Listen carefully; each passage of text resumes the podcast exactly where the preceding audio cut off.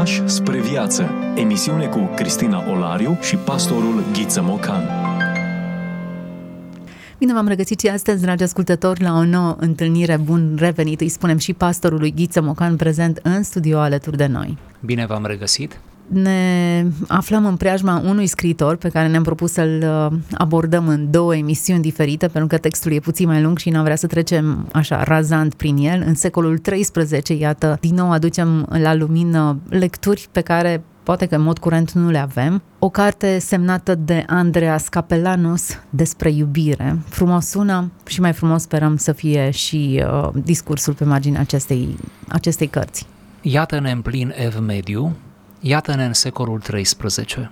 Andreas Capellanus, acest scriitor francez care și-a scris opera în limba franceză evident de ev mediu, și-a ascuns cu multă dibecie aproape toate datele biografice esențiale. Nu se știe în mod cert, în mod sigur, aproape nimic despre el. Pe de altă parte, a rămas în istoria literaturii a filozofiei, ba chiar a teologiei, prin tratatul său, în trei volume, intitulat Cartea artei de a iubi cu noblețe și respingerea iubirii dezordonate. Se crede despre el că a fost capelan la curtea Mariei, o contesă, fica lui Eleanor, și se pare că la cererea acesteia, acestei contese, a scris tratatul mai sus menționat. Vedeți, se pare nu avem date certe. Acesta a fost tradus în uh, alte limbi încă din secolul XIII, ceea ce înseamnă că odată ce a apărut, odată ce a fost multiplicat înainte de epoca uh, tiparului, el a avut uh, un uh, succes extraordinar la public, cum am zice noi astăzi. A fost ceea ce noi am putea numi astăzi un bestseller. Ei bine, cel mai devreme, spun specialiștii, tratatul a fost scris în anul 1174, cel mai târziu în anul 1238. În românește a apărut prima dată în anul 2012 în traducerea Eugeniei Cristea. Am pregătit mai multe citate, uh, câteva dintre ele desigur în acest dialog, apoi încă vreo câteva săptămâna viitoare în următorul nostru dialog. Iubirea este o pasiune înnăscută, care provine din vederea și nemăsurata reflectare asupra frumuseții unei persoane de sex opus, de aceea fiecare dorește, mai mult decât orice, să aibă parte de îmbrățișările celuilalt și, din dorința amândorura, să fie împlinite în îmbrățișarea celuilalt toate preceptele iubirii. Se poate ușor vedea că iubirea este o pasiune, căci înainte ca iubirea să-și cumpănească balanța de o potrivă în ambele părți, nu există o neliniște mai mare, deoarece cel ce iubește se teme mereu că iubirea lui nu va ajunge la rezultatul dorit și că strădaniile sale vor fi în zadar. Se teme și de zvonuri și de orice ar putea să o vateme în vreun fel, căci lucrurile nedesăvârșite sunt distruse chiar și de o tulburare neînsemnată. Dacă este sărac, îndrăgostitul se teme că femeia îi va disprețui sărăcia.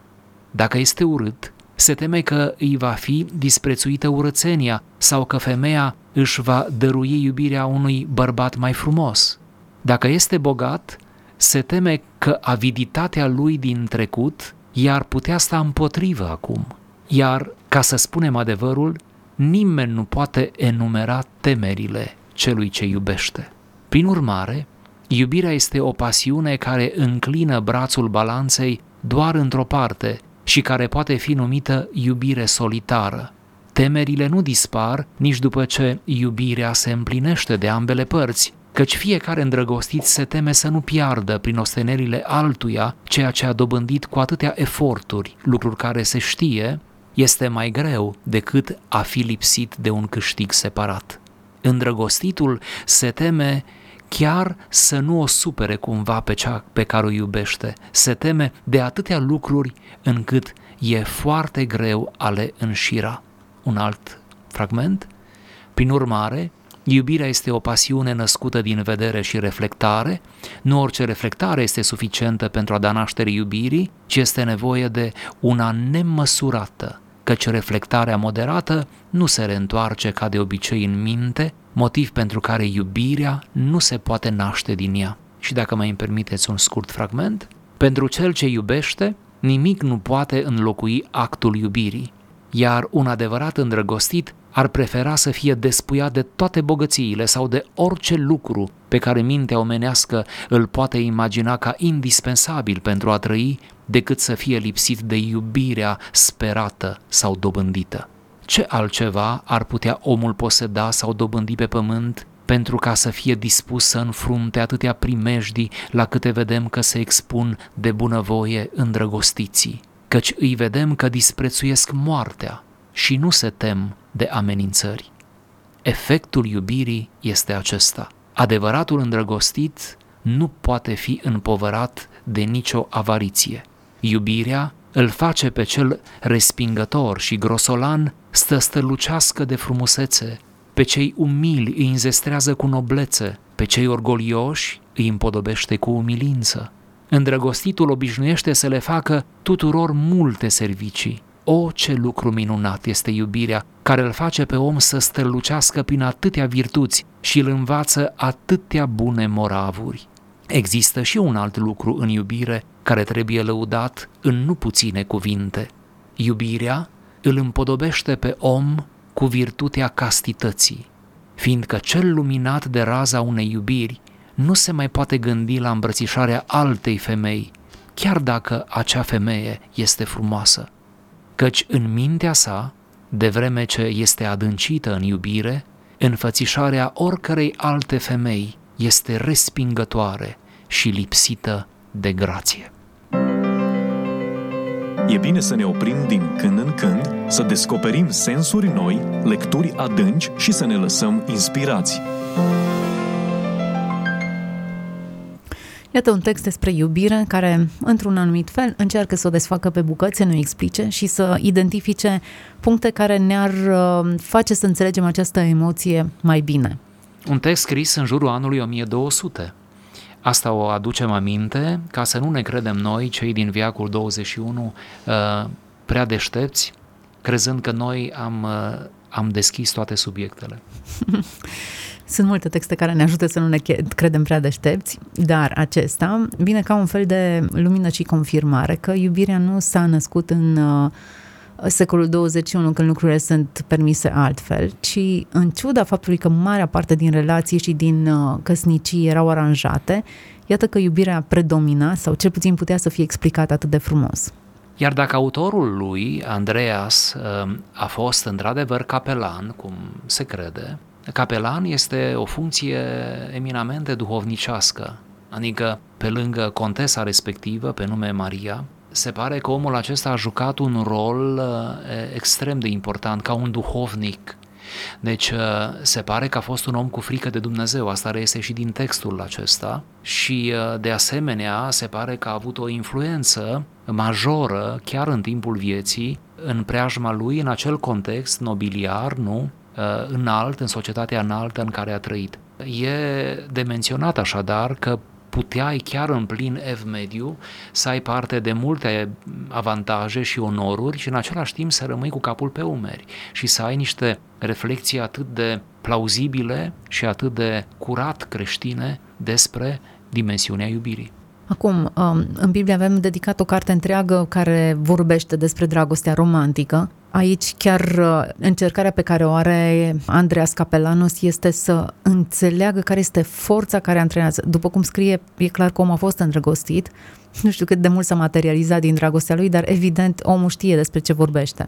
E posibil să fie avut și el, nu? Uh, iubirea vieții lui, ne place să credem că așa a fost, uh, însă, uh, aproape într-o manieră psihologică, autorul spune că iubirea provine din vederea și nemăsurata reflectare asupra frumuseții unei persoane. Iată dimensiunea aceasta estetică, sau dacă vreți, ceea ce psihologii numesc atracția dintre două persoane de sex opus, care stă la baza debutului, nu? Iubirii. De asemenea, el va spune mai târziu în textul nostru că o admirație mediocră, o admirație slabă, ă, nu știu cum să o numesc, apatică, nu declanșează iubirea. Pentru că între două persoane să existe iubire, trebuie ca fascinația reciprocă să atingă cote maxime. Iar faptul acesta sper că nu e o noutate pentru nimeni uh, de altfel, mai ales noi toți cei căsătoriți trebuie să fi trecut prin așa ceva.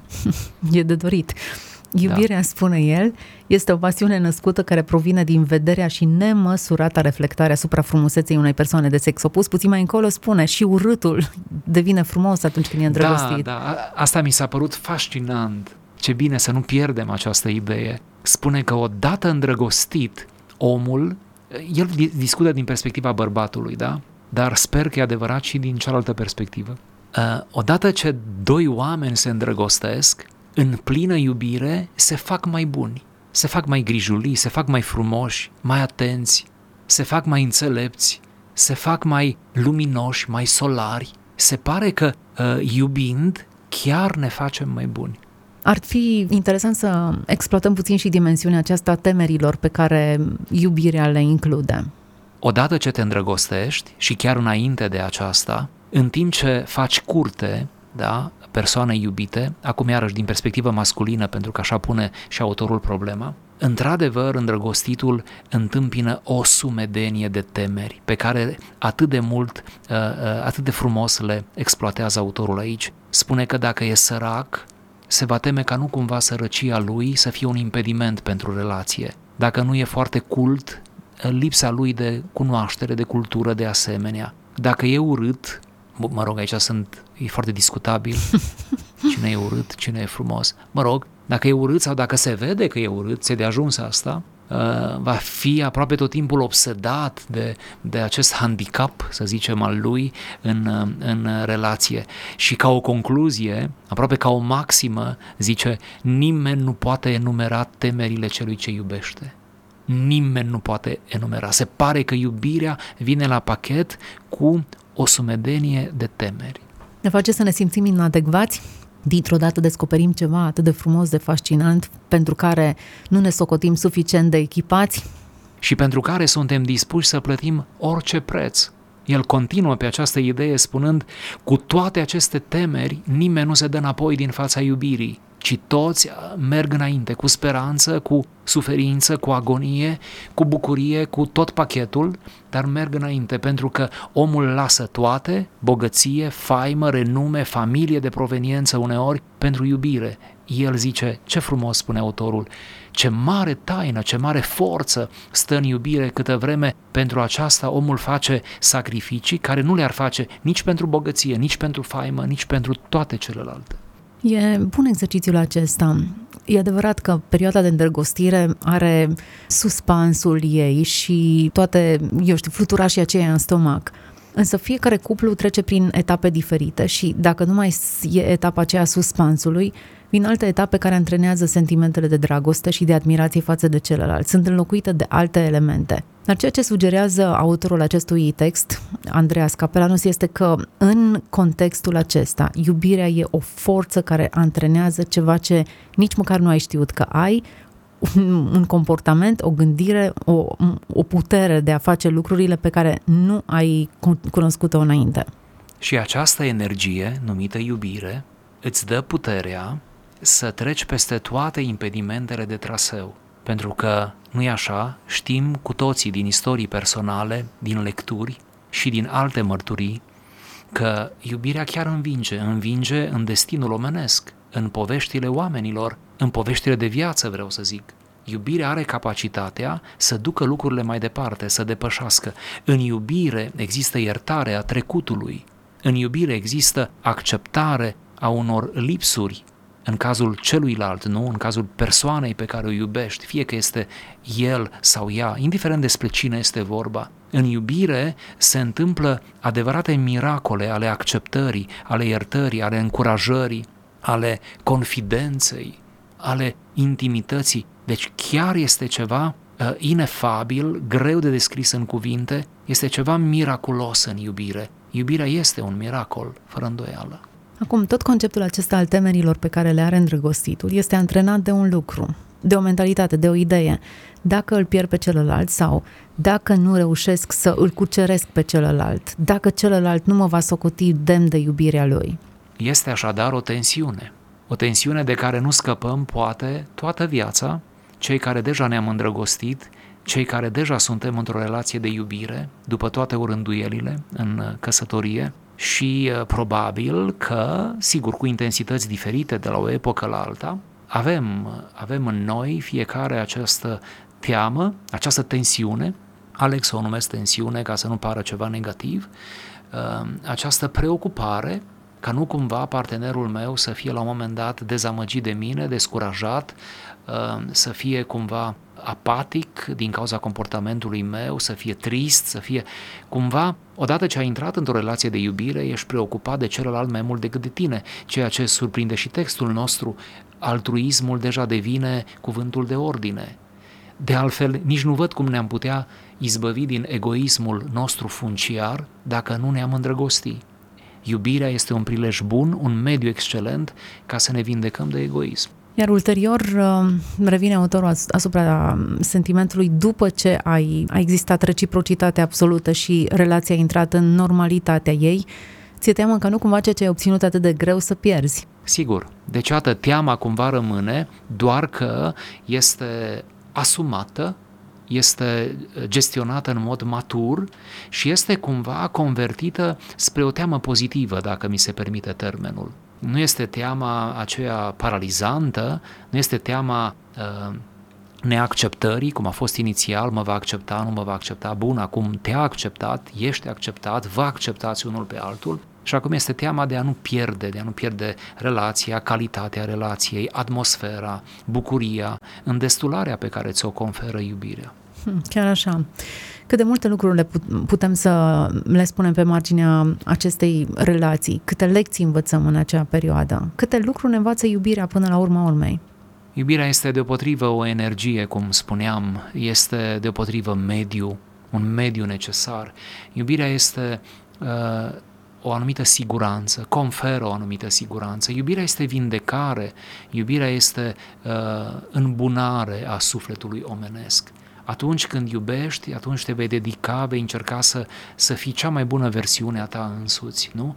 Și faptul acesta ne face, uh, ne face atât de bine. Să nu uităm că Uh, ultimul fragment citat se încheie cu ideea de castitate, adică de fidelitate, spunând că atât de mult uh, uh, iubitul își iubește iubita încât imaginea unei alte femei sau o posibilă relație extra-conjugală este de neconceput, pentru că nu mai încape în mintea lui o altă femeie, o altă relație, o altă investiție emoțională. Iubirea așadar, iată, conduce lucrurile spre această exclusivitate absolut morală, corectă și de bun simț.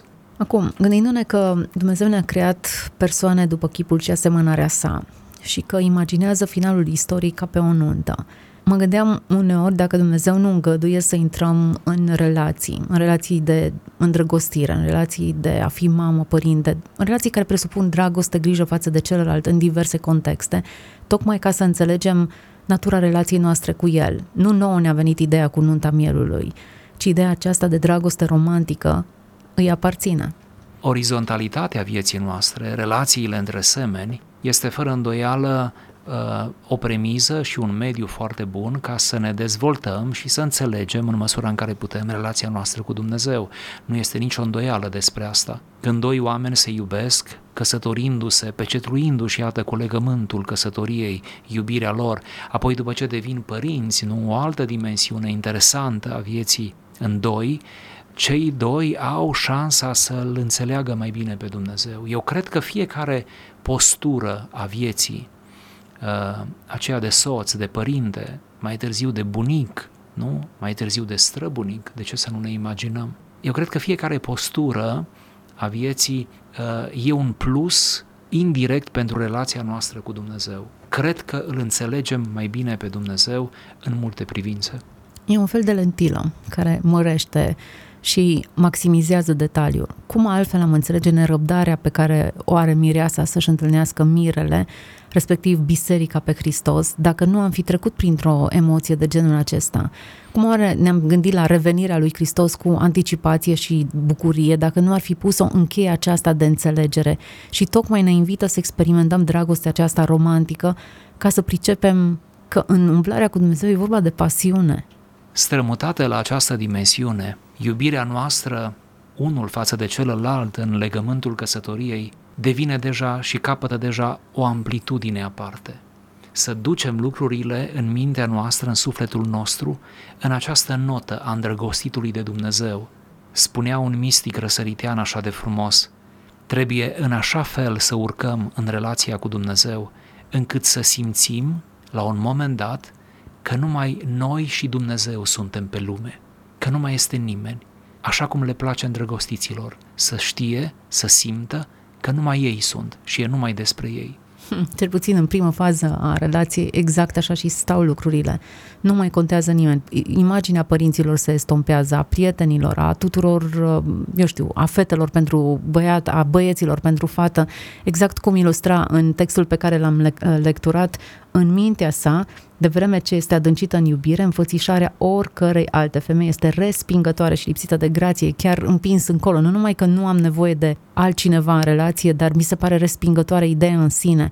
Și dacă punem pe planul acesta al relației cu Dumnezeu, care urăște idolatria și el însuși se intitulează un Dumnezeu gelos, înțelegem lucrurile altfel. Și iată cum exersăm iubirea noastră de Dumnezeu, iubindu-ne unii pe alții, și mai ales în această nu, relație cu totul exclusivă și uh, extrem de profundă și de intimă a iubirii dintre îndrăgostiți. Așa este, toate lucrează spre bine, spre mântuirea noastră. Și așa, uh, aranjate lucrurile în cheia aceasta, nu facem altceva decât să creștem. Iubirea e o scară și ce mi se pare important, contrar curentului de gândire al acestei lumi, pe măsură ce anii trec într-o iubire, lucrurile se, se rotunjesc, se amplifică, se aprofundează, în niciun caz nu se diluează. Pentru iubire, binele e mereu în față, nu? Așa, chiar așa. Ceea ce creează suspans, așteptare, exact ingrediente de care are nevoie iubirea. Iar uh, în acest dans în doi, Dumnezeu ne invită să învățăm multe lucruri, de la slujire, renunțare, iertare. Câte lucruri nu perfecționează în noi, în caracterul nostru, iubirea? Iar toate aceste lucruri frumoase pe care textul le subliniază despre iubire și noi am încercat să le nuanțăm, pot fi puse și prin comparație cu neiubirea, cu oameni de diferite vârste, trecuți prin diferite împrejurări de viață, care n-au mai fost iubiți sau care n-au mai iubit sau care au greșit în iubire, care au înțeles greșit, care au practicat lucruri de care poate se rușinează, poate, poate ar vrea să le îndrepte și care au ajuns, cum zic, într-un fel sau altul singuri. Iar singurătatea te predispune la depresie, te predispune la viciu, te predispune la izolare, te predispune la pierderea speranței, te predispune la gânduri suicidale. Singurătatea este nu greu de dus, este imposibil de dus. De aceea ne agățăm de iubire, de aceea ne agățăm unii de alții în cel mai nobil și mai frumos și satisfăcător mod, pentru că vrem în felul acesta să supraviețuim. Într-un anumit sens, am vrea să știm fiecare dintre noi că reprezentăm ceva pentru cineva, că cineva se gândește la noi în, într-un mod în care nu se gândesc toți ceilalți, nu dintr-un scop utilitar, ci mult mai mult, din, din alte rațiuni. Iar această idee de unicitate nu cred că e egoism sau ideea noastră, ci cred că însuși Dumnezeu ne-a insuflat-o. E intimitatea de care avem nevoie e confidența pe care nu putem uh, trăda, să zic așa, și cu care nu ne putem juca. Vedeți, iubirea înțeleasă în sensul ei moral, în sensul ei frumos, nobil, cum spune autorul, uh, e ceva cu care nu e bine să te joci. E bine să o tratezi cu multă seriozitate, să investești în relație, toată viața, să investim, astfel încât să putem culege roadele iubirii, pentru că, da, este o vreme a semănatului, dar este și o vreme a culesului. Da, și dacă pentru toată lumea nu suntem decât simpli oameni, pentru cineva am vrea să știm că însemnăm totul. E plină lumea de bărbați, dar pentru o femeie căsătorită, soțul ei e singurul bărbat. Chiar așa, frumos. Și invers, nu? Exact. Încheiem uh, emisiunea noastră aici, o discuție despre iubire, despre iubire romantică, iată, care ne-a învățat pe noi atât de multe lucruri, o discuție care ne vine din secolul XIII și sunt uh, bucuroasă să descoper texte atât de savuroase în secolul XIII despre iubire. Andreas Capelanos este autorul acestui text. Sperăm că v-am inspirat și spre lectură, dar și spre lucrurile frumoase pe care Dumnezeu le așează în viața noastră. Toate cele bune! Ați ascultat emisiunea Pași spre viață cu Cristina Olariu și pastorul Ghiță Mocan.